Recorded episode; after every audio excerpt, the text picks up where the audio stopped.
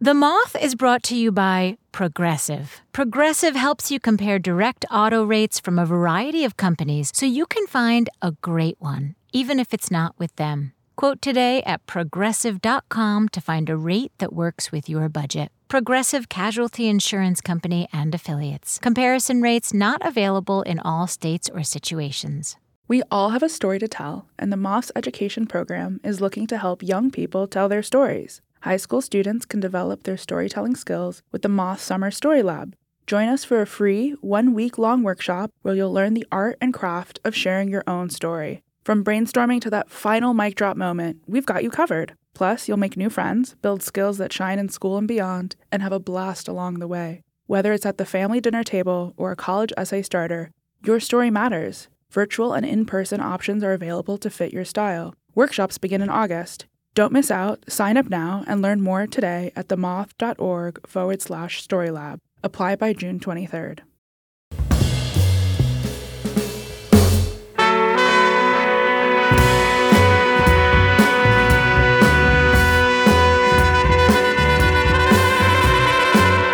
From PRX, this is the Moth Radio Hour. I'm Jenifer Hixson. In this hour, we'll hear stories of looking for home.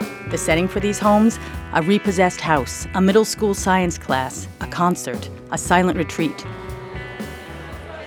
Our first story takes place in Portland, where we partner with Oregon Public Broadcasting. For people of a certain age who grew up in Portland going to public schools, sixth grade outdoor camp will be familiar. The storyteller is Vin Shambry. Here he is, live at the Moth.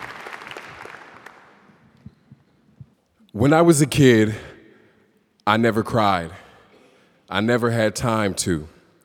I was always put in adult situations, like the time when I was 12.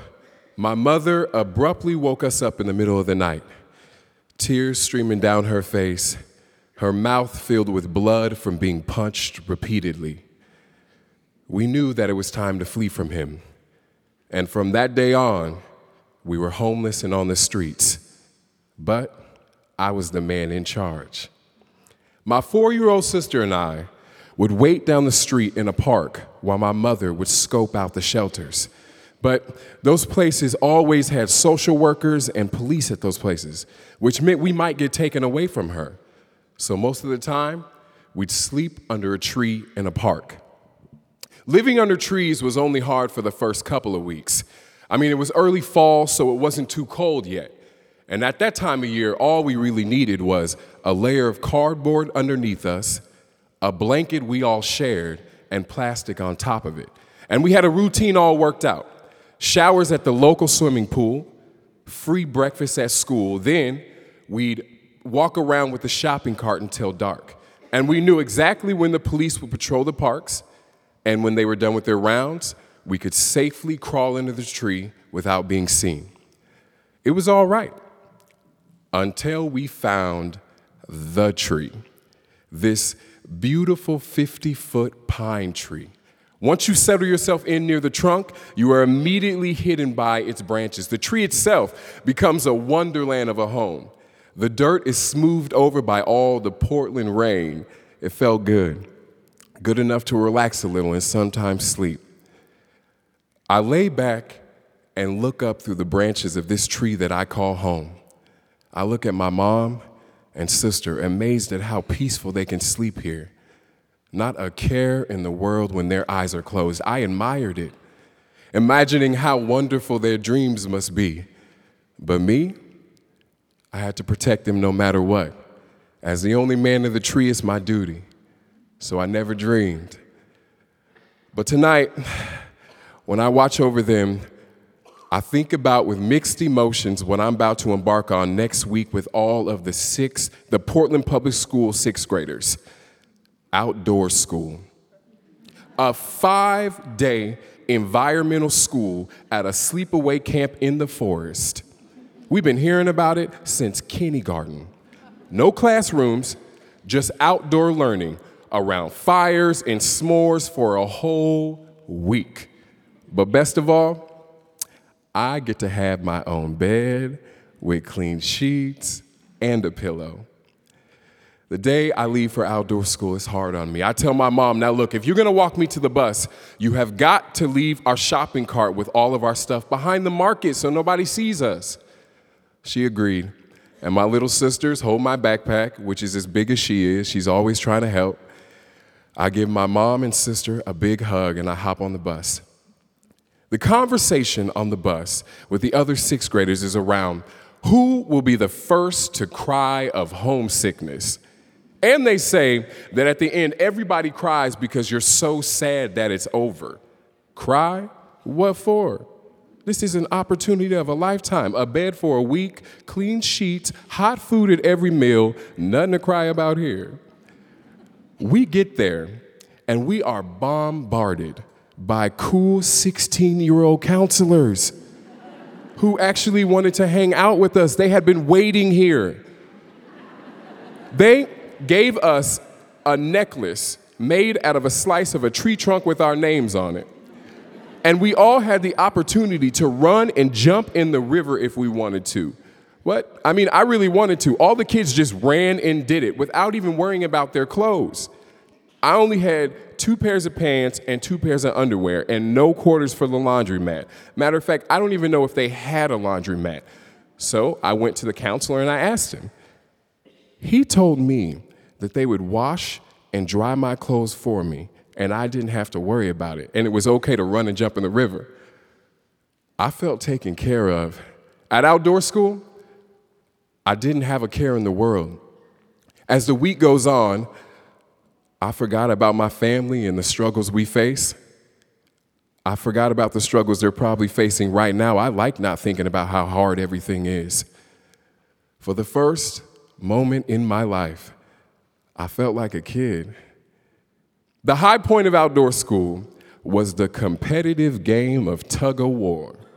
Now, 10 of us would represent our school to push as hard as we can against the other rival middle schools. I knew that this was my opportunity.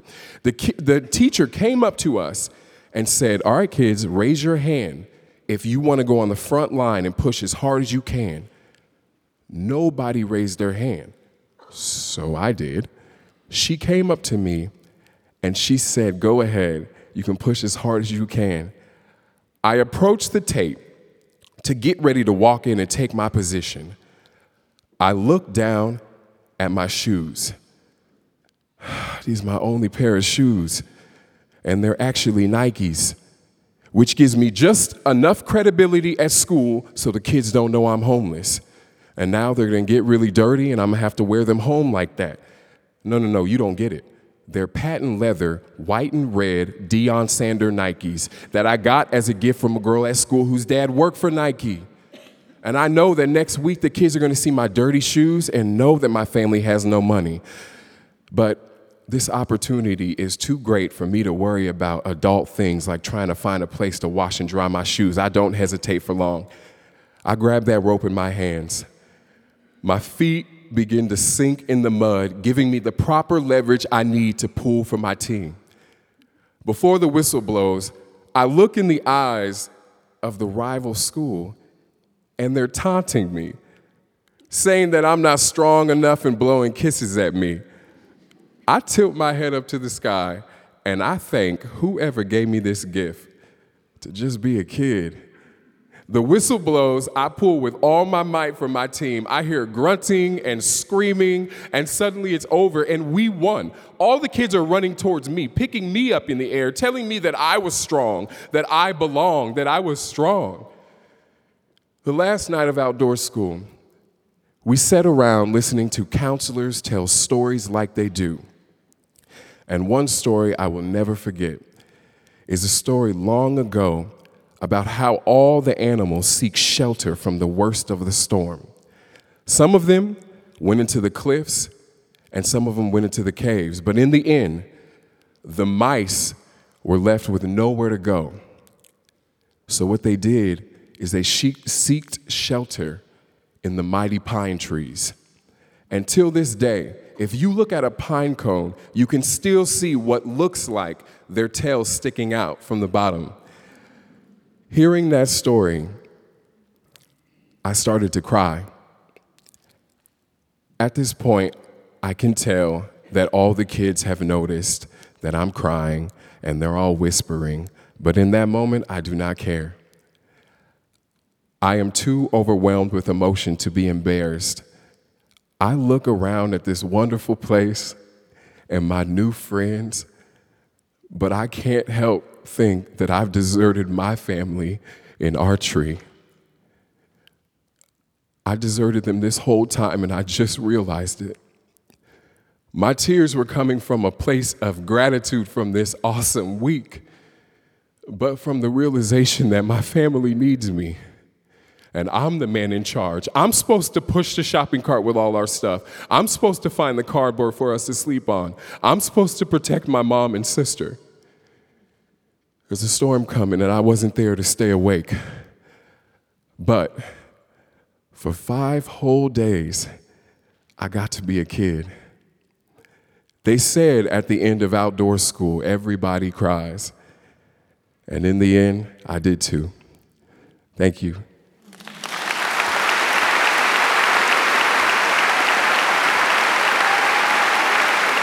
That was Vin Shambry. The giant pine tree, Vin's family tree, still stands in Grant Park in downtown Portland. To see a picture of Vin posing with the tree and his two daughters, visit themoth.org. Vin, his mom, and sister eventually found a home with a roof and four walls, and Vin went on to get a degree in musical theater. He's appeared on Broadway and in several national tours. And when he's not on stage himself, he writes and directs plays and choreographs. He's also the director for a nonprofit called Brother to Brother, which helps men of color stay in college no matter what. To this day, Vin still loves the smell of pine cones.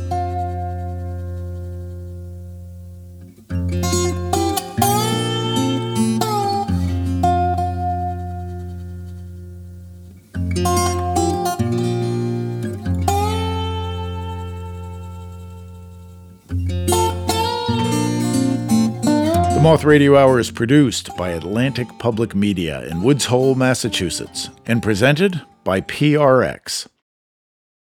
Support for the Moth comes from Odoo. What is Odoo? Well, Odoo is a lot of things. Odoo is an award winning management software. Odoo is total control of your entire company in one place. Odoo is a suite of fully integrated applications for CRM, accounting, sales, HR, inventory, manufacturing, and everything in between.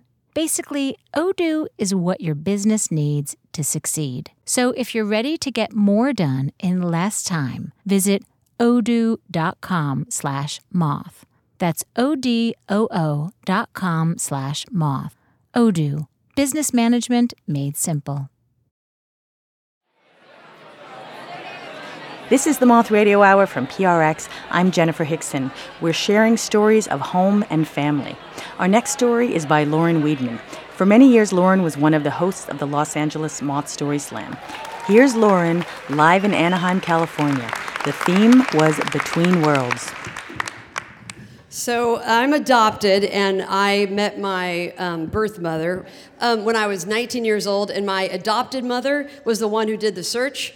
Um, and she did the search uh, purely based on the fact that I just I was it wasn't a big drama around it. I just was always curious, like I just want to know what my, maybe what my birth mother looked like, and maybe could I get a picture? And then my my adopted mother was um, I didn't call her adopted. I was like adopted mama. Do you think no? But my adopted mother was really into Murder She Wrote and um, obsessed with this. It's a detective show, and so she um, went undercover or pretended to. Anyway, so she found. Uh, and she found my uh, birth mother, and uh, Diane was her name. And so uh, we're so it was happening. We were going to have a reunion, uh, and it was the two of us, my my my, my mother and I, were on the, this plane flying to go visit Diane for the first time. And on the plane there, I was. I was, I mean, I was, was, you know, I was nervous and I was excited, and the stakes are high. I mean, I got that, and so, but my my main concern was that that there was going to be some big, big dramatic scene at the airport. Like there was going to be some like ugh i just my whole my whole life of being adopted i all i did was just do a bunch of shtick around being adopted. It was always like my when i was in third grade when we come back from summer break and the teacher would be like what'd you do over the summer break? I'd be like i'm adopted. It was for no reason. And then the idea that there was going to be something super like dramatic or like some kind of Oprah moment of like, and I'm like, and I'm like, if she ends up being, if Diane is, she's, if there's any sobbing or sort of, you know, like I made a stuffed animal look like you, I held it, every, you know, like oh, I don't want any of that weird, or I don't, you know, calling me baby or something. Oh, just none of that, and too over the top. So, um, and that, but, and also, I didn't have any I, you know, I had a good family. Like I liked my I liked my adopted family just fine. I wasn't looking to trade them in so much. But so I get off the plane and I, I see her, and um, my God, she it couldn't it couldn't be any better. She was exactly she was better than I could have hoped for. Because I, I, first her, her and my mom have their little. They do have like a little moment of like my mother's like, "Thank you for our baby," and I'm like, "She's never been that grateful, I swear." Anyway, um, and so they have a little moment with each other, and they're crying and hugging each other. And then Diane looks at me, and I could tell that she just sensed that I couldn't. Um, I wasn't. I don't roll like that. I don't roll with all that hug, hug. I wasn't. That I didn't want that. And and she saw me, and then she just goes. She's like, "That's okay." She goes, "We got a lot of time to catch up." Uh, and she's like, and I knew we'd find each other. Let's go get a burrito, you know. And that was it. She gave me the like squeeze, and I was like, ah, my people. That's perfect. I don't have to deal with everything. And and I couldn't have. I I'm telling you, I didn't really. I didn't think I wanted or needed anything from what I would meet in a birth mother. But Diane was fantastic. Like she, she was this, she was, everybody liked her. Like uh, it, over the years, and I went to go see her a lot. I tried to spend as much time with her as I could after I met her. And I, at one point, I even tried to live in the same city as her. And she was a probation officer. You know, she's, everybody loves her, you know, she, and she loves her murderers and they love her. You know, there's, and they, and she told great stories. She always had wonderful, I loved hearing her stories. And I loved how she just treated humanity. Diane could talk to anybody and it was never awkward overly sort of, I was from the Midwest and I was used to, you know, people just sort of, hello, like not really actually connecting so much. You could roll up like a headless uh, torso on a gurney, and, and Diane could have like a heart to heart and really get to know them. like she just, and, and the messiness of humanity didn't scare her, which I love that the two of us were constantly wanting to tell the story of our reunion to, to you know, we were always like, you told the guy at the gas station, I get to do the guy at the, the, the Rite Aid, okay? I get to do it this time. And when she, when she would tell the story to people, she was never overly precious about it. And, and, and she would tell them about how she's like, well, listen, so I, I so I, I put the baby in the garbage can, and God dang it, she got that lid off, and then she found me. And I was like, ah, it's fantastic. Uh, um, and people, and if, they, and if people were mortified, that was even better. I loved all of that. So I, 20 years later, or, you know, this is fast forward 20, 20 years, and I have a baby of my own. Anyway, so, uh, okay. Um, so I have a baby, and uh, I needs, I, I, wanted one of my moms, one of my moms to come help me afterwards at home for the first week. And I, and I asked adopted mama, um, but she couldn't do it she hurt her knee. And so then I asked uh, Diane to do it, and Diane said she could. She's gonna be the perfect person for me, you know, when I'm trying to handle like a newborn. And she doesn't have all that stuff stuff around the, um, the birth, which was amazing as, as well. She because she had told me this story many times about how um, when I was born that it actually was it was fairly positive the, the whole thing as those things go because her family was really supportive and uh, she was at this unwed mother's home and she liked the unwed mother's home and all the other birth mothers are really cool and they crochet things and and they uh, she she liked she had a teacher at her high school because she was 15 she had a teacher who would bring her homework so she could keep up with the rest of her class and she got to graduate on time and then uh, when Diane would talk about uh, the actual birth of when I was born she was like you know what? I I don't really remember it I was really drugged up and I just remember that I was pretty much out dancing a week later. I mean, she's like, I'm telling you, I had haircuts that are more stressful. It's really not that big of a thing. and which, so was, I was, I'm not really concerned about her, you know, having some like, you know, meltdown, you know, when she sees Leo. Leo's, there's the baby. So I'm, I'm, i get home after uh, from the hospital, and uh, Diane uh, arrives. My, my husband picks her up from the airport, and she walks in, and the first thing she says uh, is first of she walks right over to, to to Leo and um, feels like screams in his face, like full, like from the diaphragm, screams in his face. She's like, "I'm Bubs. I'm Bubs. I'm your Bubs. Okay. Hi, nice to meet you. I'm Bubs." And I was like, "Jesus, when did she get so loud?" and and she decided on the airplane that her, her grandma name was going to be Bubs off The Wire because it's her favorite character from The Wire, and that she wanted to call that. Um, and uh, for some reason, it made me, uh, I got teary, for which surprised me. Because, and well, I, I was upset because I'd wanted her to have just like a tiny moment, I guess, of just sort of like, oh wow, a baby or you know like oh there he is or just do something i mean i and then i was embarrassed that i wanted that and i thought well it's hormonal i'm sure it's hormonal because uh, that's you know everyone's sort of like oh get ready you're going to sob when you open a can of coke you know whatever so um, then right after that uh, she she puts her stuff down and she immediately takes off because she wants to know where the nearest um, uh, coffee shop is because she wants a baked good and she'll be back in like a half hour and then but she comes back a couple hours later and it's like 6:30 p.m. and she goes to bed because the time change. And the next couple days were like that. Like she wasn't around that much. And I was like, "Where are you going?" She would just like her her her big thing she would do is just give you know thumbs up. You're doing great. You got this thing down. And then she's offered to get a baked good. Then she's a nap, and then she's you know to bed and uh, which was uh, bothering me a bit. And, and, then I thought, well, I know what she's doing. She's trying to like, I'm just, she's building my confidence, I guess. That she's just telling me I'm doing good. That's all I need. Anyway, the third night that she was there, I'm in the, up in the middle of the night and I'm feeding Leo, or I'm trying to feed him, and uh, out of nowhere, pretty much, I have this awful feeling. Um, I guess it's an anxiety attack or something, where I suddenly was, I was like, oh my god what have I done? Like I've brought this um, this baby into the cycle of suffering. I remember thinking that sentence, which is not something I normally. That's not a. Okay, I'm like, where did that come from? Or, and I was like, I've done it though. I brought him to the cycle of suffering, and he's going to have to face my death, and and his death, and and and oh my God, you know, JFK Jr. died. Everybody plane crashes. Oh, 9/11. Oh, and I was like, well, and it felt awful. It felt, and I and, the, and I couldn't shake the feeling. And normally I, I, can have dark thoughts, but then I can be like, oh, oh let's get a donut, like you know, like Dan, and, and I'm fine. But I couldn't shake it. And uh, the next morning, I was still kind of shook up, and I didn't want anybody to be worried about me and worried that I wouldn't be a good mother or something if I was just like, I'm seeing planes crashing and blood coming out of the walls. Is that okay? Um, I wanted to tell Diane about it because I knew that I could, um, I could, well, I could tell Diane anything. I mean, I, we are definitely super close. We always, we had been, and, uh, so I, I tell her about what happened the night before, and I ask her if she's ever had anything. Um, she remember after the birth of her children? She had three other kids. Um, she's like, I'm like, do you remember having that feeling ever? And she was like, ah. No, I don't think so. I don't remember anything like that. But you know, I'm not as deep as you. but I think your sister had it. You guys are kind of deep. I don't think like that. And I thought that was so not at all how I had ever seen her. I mean, she's, I mean, she, not deep is not how I would describe her at all. I, then I felt, oh my God, she's gonna leave me alone in this feeling. She's not gonna help, like, you know, I'm like, throw me a line, like, and nothing. I just have to stay here. And on the way to the airport, she, I see her in the back seat. She's in the back um, with the baby, and she's eating Pringles and drinking a wine cooler, like a, a, a wine cooler that she had left over she bought the night before. And then she starts complaining she feels car sick on the way to the airport. And I'm and and, and Slim like, my God, this, what is wrong with this woman? I'm like, I'm like, dear God, she's a mess. And she's and how did I? It was the first time ever. Put it this way, it was the first time ever that I was happy to say goodbye to her. And, and that had never happened. I could never get enough of Diane. I mean, oh my God, she was I was she was my favorite person in the world to be around. So she leaves, and um, I'm I a year later, I was supposed to go, I had plans to go back to um, Indiana where she was, where all my families were for Christmas.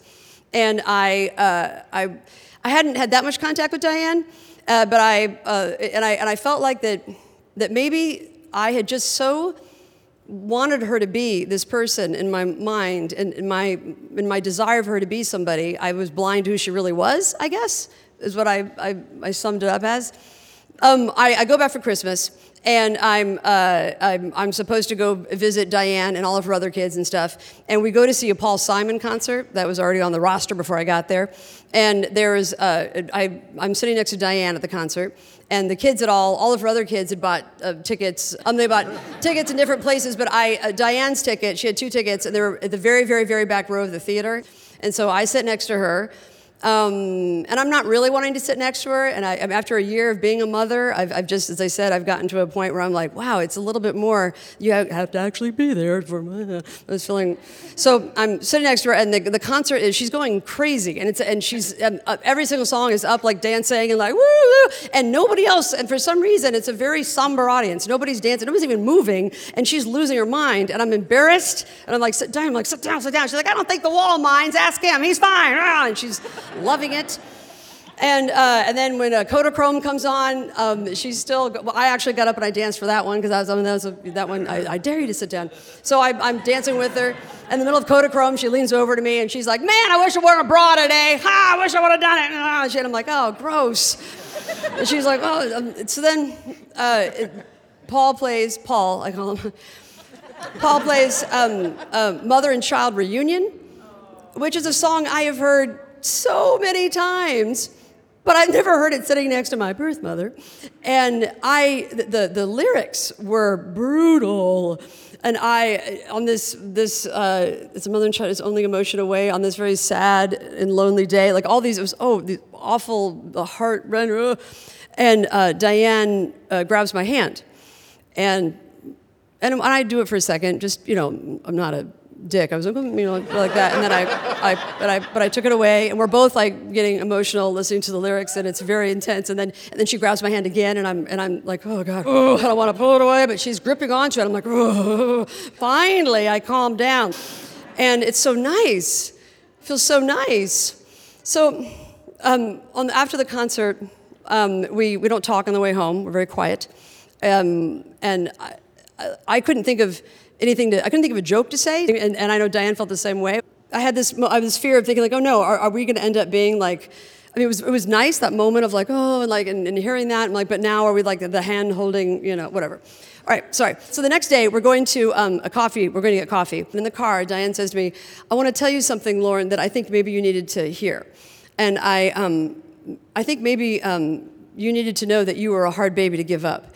And I never wanted to tell you that, because I didn't want you to worry about me, or I didn't want you to think it was something awful. I wanted you to know that your birth was, was, was, was this good thing. Um, but I'm wondering if maybe I didn't do any favors by not letting you know that, that it was the most heartbreaking thing that's ever happened to me, was losing you. And she goes, maybe you needed to know that. And I, I could have, I could have never told, never, ever, ever said that that was something I needed to hear. If we would have asked me, I would have been like, no, ew, God, too much.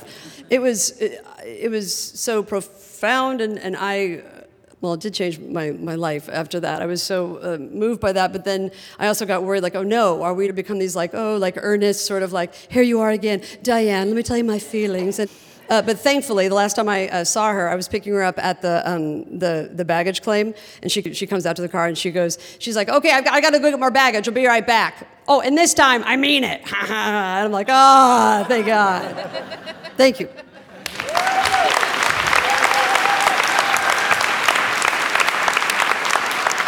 That was Lauren Weedman. She's a writer and actor who lives in Los Angeles.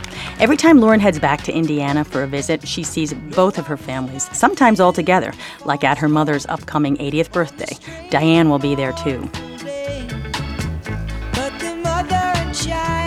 Now, Lauren sent a copy of the story you just heard to Diane to make sure she was okay with it being aired. I want to read a bit of Diane's response. Sweetie, I think it's beautiful. I'm thrilled that somebody has that much to say about me. I must admit that I didn't know at the time how useless I was when Leo was born. I don't think I knew how much to interject myself into your new life. I thought I should stay back and wash clothes and keep in the background. Oh well, we're good now, huh? I think it's great. Thank you so much for being so considerate of my feelings. Love you so much. Lauren is the author of two books A Woman Trapped in a Woman's Body and Miss Fortune fresh perspectives on having it all from someone who is not okay. To see a picture of Lauren with her son and Grandma Bubs, visit themoth.org.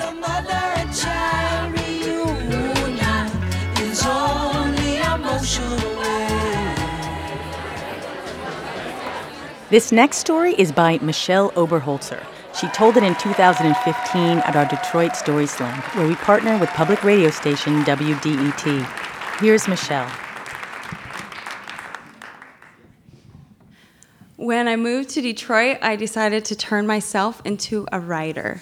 And um, the beautiful thing about being a writer is that all you have to do is to write, and then you are it. Which is great for me because I studied engineering, and that's like the best way to get through college without writing a word. So um, I was trying to turn myself into a writer, and it wasn't going so well in financial sense. So this past fall, I took a job working for a company that was going to have me doing property surveys of properties in Detroit that were going into tax foreclosure. And um, for me, it was like a great way to see the city, to see the front lines of this interesting issue, and I knew I'm going to make some money and I'm going to have something to write about. Um, and the deal with tax foreclosure in Detroit is if you get behind in your taxes, the city will uh, foreclose, and then you can buy it back for $500. That's what I knew. And we had um, a little tablet like an iPad, and they would send us out, and on the thing is a map, and it's filled with red squares, and all the red ones are the ones that I need to survey. And there are a lot of them because there's a lot of foreclosures in Detroit. So there I am on my bike up and down the streets, taking a picture and marking down the information about the building. Or not a building. Actually, a lot of them had nothing on them. They're vacant land, grown over, hardly a whisper of the house that had been there before, except for maybe some concrete that's grown over, and then you know, oh, there maybe was a sidewalk or a driveway here. And those were kind of strange, um, but nothing too heavy. And then there were the abandoned houses, quite a few of those actually, that had broken windows um, and signs of lives that had been lived there once, maybe not so long ago. Often they had signs of fire damage, and there would be tires dumped there, and those were pretty sad. So it was really nice to see all the beautiful homes. And I was proud as a Detroiter that we have still so many beautiful neighborhoods. You hear so much bad stuff about Detroit in the news. And no, there's so much going on here. And I just love to see the gardens and the way they painted their houses and the little kids' toys out in the front yard. And uh, I would take my pictures of those and answer the questions. And the thing about those houses, though, is that people live in them, and when they see a white girl with a piece of technology like entering information, they're like, What's going on? So they would talk to me. And I was glad that they did because I started to learn their what they knew and they knew what I knew. They would ask me, "Are you buying my house?" No, no, no. I'm just doing this because your property's in foreclosure. And time after time, I mean, they would just regard me with shock. I'm literally delivering this news to many people for the first time, and I'm a girl on a bike. I don't have the tools to help you through this, and I would answer the questions as best I could, which was not very well. And it was really weighing down on me. So I would go home at night and look it up online and try to find the inevitable questions that I'd have to answer the next day. And I would learn a little bit more. And it got to the point now I'm giving them my phone number and email address and the website and like trying to do something about it. But uh, it, it got to a point where I just I knew um, it wasn't enough, and of course I couldn't make a difference for most of these people. But I thought maybe I can make a difference for some. And there was one day uh, was biking away from this last home that something about it just was the straw that broke my back. And there was a word echoing in my head, and it was radicalized. And I didn't choose the word, but that's the one that was echoing in my head. And it doesn't mean like I'm going to join Che Guevara in the trenches or anything, but it, what it meant was I can no longer just talk about this. I can no longer just write about this. I'm going to have to do something. And uh, I didn't know what I was going to do, but I, I started a fundraiser and was able to raise enough money to give $500 to 11 different families, the starting bid on their houses. yeah, it was pretty great. Um, and the way that I chose the families that would receive the money was based on one criteria, which is that they had a tricycle in the front yard. Because those were the homes that to me I thought if we can save these homes that are not just houses but homes, and not just homes, but the homes of young children, then maybe this community will have a chance. And the auction came, it happens all online. A lot of the people I was working with don't have internet access, and so I was often the one delivering the news, and it was horribly nerve wracking and exciting. Um, and I was calling people up and telling grown men, you own that house that you paid a 20 year mortgage on, it's yours again. And they cried. And I told someone else, you, you got this house, you know, they had been renting it, now they're first time homeowners. And they cried and they called me an angel. And I felt like I have done something bigger than anything I'd ever done in my life. And it wasn't the hardest thing. Um, but it didn't work every time. Um, two, three of the houses actually got outbid and that's something that we always knew was a threat. Like maybe there's someone sitting on a pile of money in New York or China, and they're like, hey, I hear Detroit's coming back. Click, click, click. And not knowing that they're changing the future forever for the people who live in those houses. And one of the women who lost her house was Miss Ruth. Um, and I had to wait till I stopped crying to call Ruth. I was so afraid to tell her. And she picked up the phone. She said, Tell me some good news. And I said, I can't. Um, we lost your house. And she paused and she said, Well, I guess that means I won't be needing that money. Is there another family that could use that $500? And I said, Yes, of course. Of course, there's so many more people. And basically, in the moment that she found out that she was losing her home, she also became one of the biggest donors. And it was so moving, her grace in handling that situation. And uh, it is proof to me that just like those blighted buildings can bring down the whole block, so too can one strong person bring up the whole community. And it's why I want to be working on this issue and I want to be more like Miss Ruth. And it's why, in addition to being a writer, I'm also now an activist. Because all you have to do to be an activist is to take action.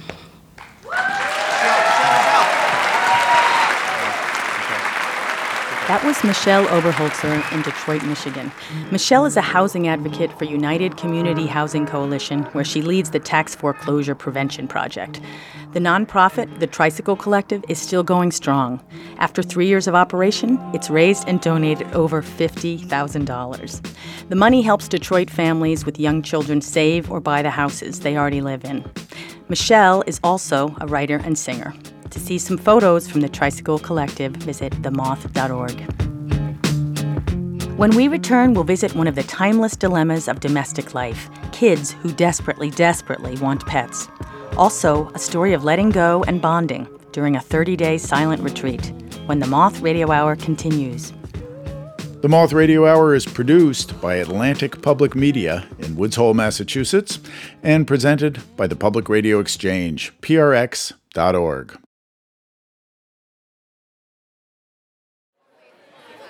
You're listening to the Moth Radio Hour from PRX. I'm Jenifer Hixson. We're hearing stories about homes, fitting in, belonging, and this next story about a different sort of family. This is from a slam in New York City. Here is Flora Diaz.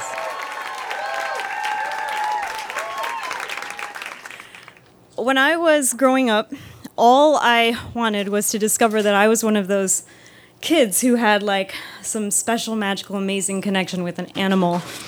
Like, maybe I would be buried in an you know avalanche in the Himalayas and a dog would rescue me and it would be traumatic but bonding and and we would be inseparable after that. Or maybe there would be like an orca who found my voice really trustworthy and um, it would get in some trouble and I'd be called upon by the scientists to come help coax it out of trouble with with my voice or you know a bunch of birds that lost their sense of direction and needed me to guide them south or something like that. And I just knew that I was special and that I would have that connection. I just didn't know which was my soulmate animal until I was in sixth grade when I finally discovered um, that it was Drosophila melanogaster, the common fruit fly.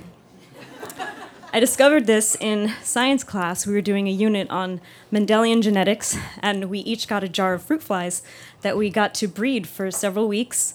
And we had to uh, come into class and, you know, count how many of them had red eyes and white eyes or no eyes or uh, crooked wings or straight wings and keep it all, you know, in this little chart. And I was so excited about this. I felt like I got, you know, my very own set of pets at school, and I got so into it, and I took it so seriously. And at the end of the unit, our teacher, Mr. Benson, told us all to take our jars outside, and that it was so cold that um, the fruit flies would die instantly, and then we could move on to astronomy next week. and I was like, what? I couldn't believe. I just felt like this was. My, I knew them. I knew their parents. I knew their grandparents. I knew, um, you know, their dominant traits. Their recessive. I just felt like we were really intimate at that point. I could not imagine killing them, and nobody else in the class seemed to have any problem with this. They were just getting their jars and heading out to lunch, and I, I just felt like there was no time to think. I had to stop this atrocity, and I ran around. Um, telling the other kids that I would take their jars for them, not to worry and you know save themselves the trip i'll do it for you. So i ended up with six jars of fruit flies. And i didn't know what the hell to do with them but i knew i had to save them and this was my calling. And i asked mr benson for some plastic bags and i lied and told him i was going to take them outside. He gave me plastic bags and I, I went down the stairs like the central stairwell of the high school and um, or the, the middle school sorry And I, I didn't know what to do, but I saw that underneath the stairs there was this little sort of triangle of space. Um, it was dark, and there was like a thick layer of dust on the floor, and like an old detergent bottle left there by a janitor or something. So I ducked in there with all the jars and I set them up in this sort of half circle in front of me and I opened all the lids and I told them that they were free. And I took a piece of a pear out of my paper bag lunch and I sliced a piece and left it there for them. And I, I told them I'd come back for them tomorrow. And the next day, I just could barely even sit through my classes. I was so excited to for the lunch bell to ring and I'd come down and check on my little buddies downstairs and and I did and sure enough there they were still like kind of hovering around their jars and nobody had seen them nobody had noticed and I gave them a piece of banana and the next day a piece of kiwi and then it was the weekend and I went home and the whole weekend i was i just was fantasizing about my future with these guys. Like i was thinking next week i'm going to step it up. I'm going to teach them some tricks. I'm going to give them some names. And soon enough people are going to know that i'm like the cool fruit fly whisperer of Chicago, and then we were going to be on like talk shows, and and th- by that point they'd be really well trained, and they'd be like sitting neatly in a row on my shoulder. And like Letterman would ask us a question, and I would like say it to them in the language that only we understood, and then we'd have a little laugh just between us, and then I would you know translate for Letterman just so that he wouldn't feel left out, and then. Um, and then everybody would, would know, and I would just be amazing. So I went to school on Monday, like just so excited to see them and see how you know what had become of become of them. And I had actually packed an extra clementine in my lunch because I thought they should have their own and not have to share the fruit with me at that point. And um, I got to school, and there was a tall man wearing an orange hazmat suit greeting me at the door who ushered me into the school with all the other students and there was like a whole team of men in orange hazmat suits with like gas tanks strapped to their back and they told us that there had been a mass infestation of fruit flies in the school cafeteria, and the cafeteria was shut down for several days. I thought I was going to jail. I was so terrified. I had never done anything bad in my life. I had never even had a detention before, and here I was causing havoc. They sent a letter home to all the parents telling us we had to bring packed lunches because there was no cafeteria for several days. I was like, "Oh my god, I am going to jail." And I thought I thought all the teachers knew. I thought they were all looking me looking at me with these knowing looks and the other students.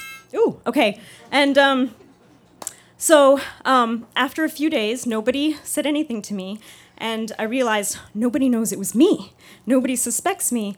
And as the fear subsided, it was replaced with this deep sense of betrayal that these little fuckers did this to me. I couldn't believe it. Like, all they had to do was stay put. I was giving them a life of luxury. We had big plans, and they had to go and get themselves fumigated and get me in, you know, potentially really big trouble. In fact, I didn't get in trouble at all. Mr. Benson got in trouble, and they shut down the fruit fly program after that at my school. They never did it again. I went home, and the one thing I would love to say that I learned some big moral about, you know, owning up to my mistakes, and I didn't. I never told a soul. I went home and I wrote in my diary, honest to God, this is my diary entry from that week, February 18th, 1991. Remember, underline, underline, fruit flies, colon, not to be trusted.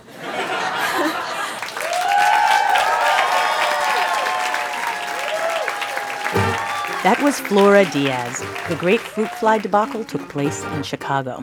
And in case her science teacher, Mr. Benson, is listening, Flora would like to issue an official apology. Until maybe right now, nobody ever knew that Flora's big heart was the culprit. As for finding the perfect pet, a few years ago, Flora got a bearded dragon lizard. She named him Mr. Circles. She found pet love at last.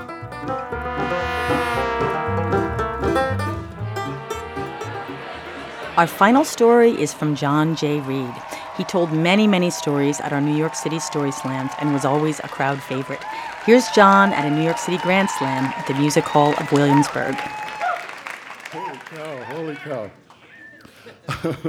I am sitting cross legged on a royal blue cushion with my gaze lowered slightly, so I'm looking at a spot on the hard- hardwood floor about three feet ahead of me. I'm surrounded by 40 other people, all doing the same because we are five days into a 30 day silent meditation retreat.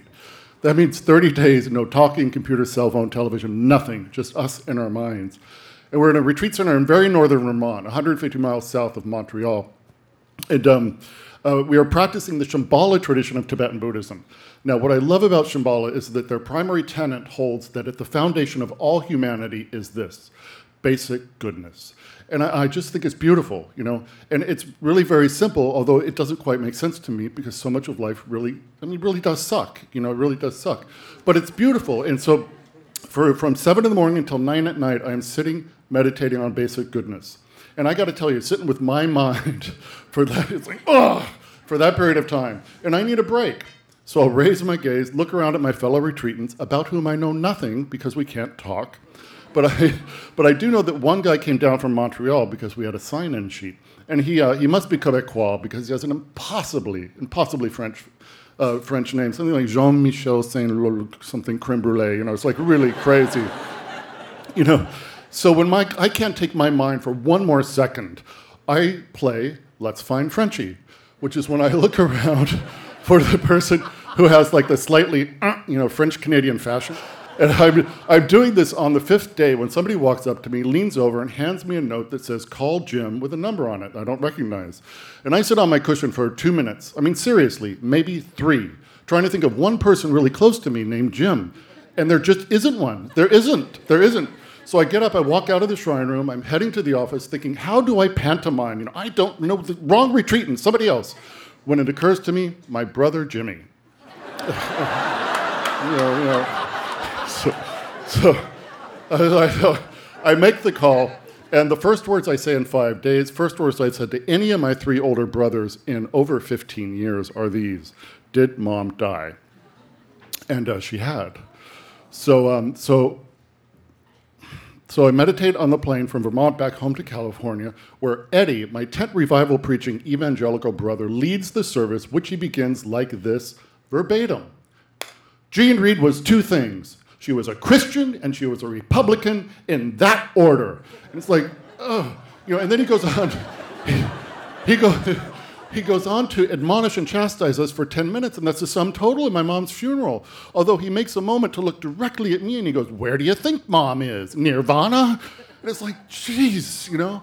But before I head to the airport, and I've been on the ground a total of 13 hours, my three brothers form this semicircle around me, and I feel myself regressing to my baby brother toe headed state. You know, it's like this dense wall of meat is looming over me. Or a, a wall of dense meat would be more accurate. And, and, and Richie says, Johnny, if you don't change your ways, you're never going to see mom again. And that's when I know they planned this. They want me to be absolutely certain that I understand that our mother has gone to heaven, and if I don't stop being a fag, I won't. Now, I'm so startled and taken back that I can't think of anything to say. But when I get on the plane, I'm just overcome with rage. I'm so angry that they think it's okay to say this to me at my mother's funeral. And I'm angry at myself for thinking that just because it's my mother's funeral, they might treat me like a normal human being, like they would treat any other human being on the planet. But then I think, she was my last tie to them. I can leave that garbage 3,000 miles away in California. Nobody ever gets to talk to me like that again. So I get back to Vermont, sit on my cushion, and lower my gaze, and for 23 more days I sit in absolute silence. And although nobody knows what's going on, because we can't talk, I feel this great comfort in being surrounded by these people. now, on the 30th day, we're allowed to start talking again. And uh, so we make these ad hoc circles in the shrine room. And I'm sitting with six other people. And this woman across from me says, Hey, what happened to you? You like disappeared. And I said, Yeah, my mom passed away, and I, I flew to California for her funeral, right? Silence, right? Until the guy on my immediate left leans in, makes eye contact with me, and he says, Congratulations. now the temperature in the room drops, and I, I am making eye contact with him, so I can see that he's starting to panic. You know, he knows something, something just went wrong, but he doesn't know what. and, and that's when I get it. I found Frenchie you know? and, and, I, and I know like that, he meant to say condolences, you know?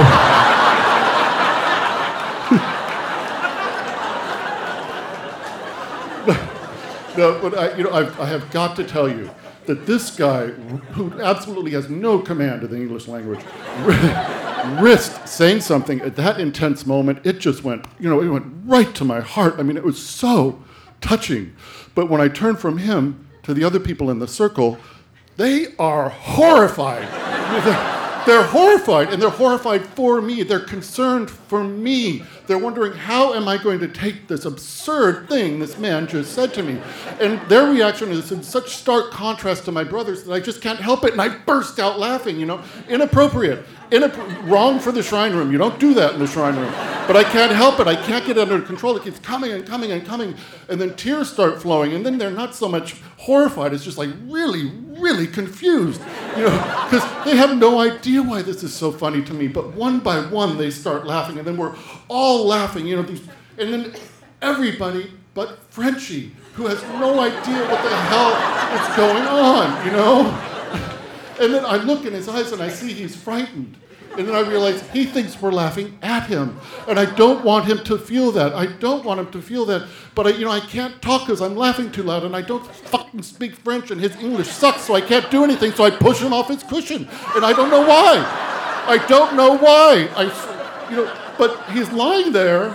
He's lying there on the floor and he starts laughing. And so I hoist him back up onto his cushion, and then there are seven of us all laughing. We're all in on the on the joke. Seven complete strangers who are just like ridiculously intimate after these 30 days, and we're laughing and laughing and laughing. And I think, oh my God, I get it.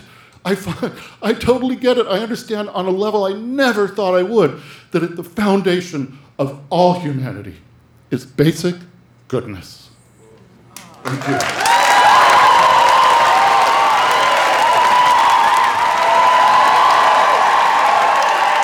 That was Jon Jay Read. He was indeed a great believer in common goodness. The storytelling community in New York City was heartbroken when we learned that he passed away from heart failure at just 53 years of age.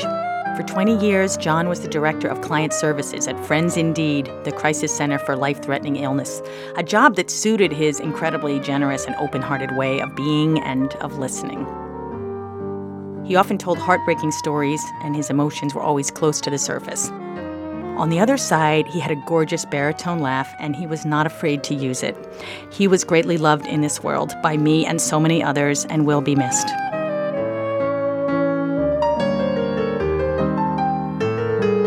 That's it for this episode of the Moth Radio Hour. We hope you'll join us next time. And that's the story from the Moth.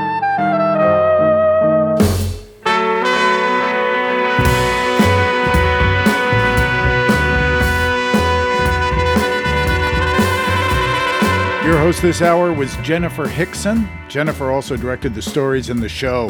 The rest of the Moth directorial staff includes Catherine Burns, Sarah Haberman, Sarah Austin Jenness, and Meg Bowles. Production support from Timothy Lou Ly. Moth Stories Are True is remembered and affirmed by the storytellers. Our theme music is by The Drift. Other music in this hour from Ben Harper, Paul Simon, RJD2, Pokey LaFarge, and Tom McDermott. The Moth Radio Hour is produced by me, Jay Allison, with Vicki Merrick at Atlantic Public Media in Woods Hole, Massachusetts. This hour was produced with funds from the National Endowment for the Arts. The Moth Radio Hour is presented by PRX. For more about our podcast, for information on pitching your own story and everything else, go to our website, themoth.org.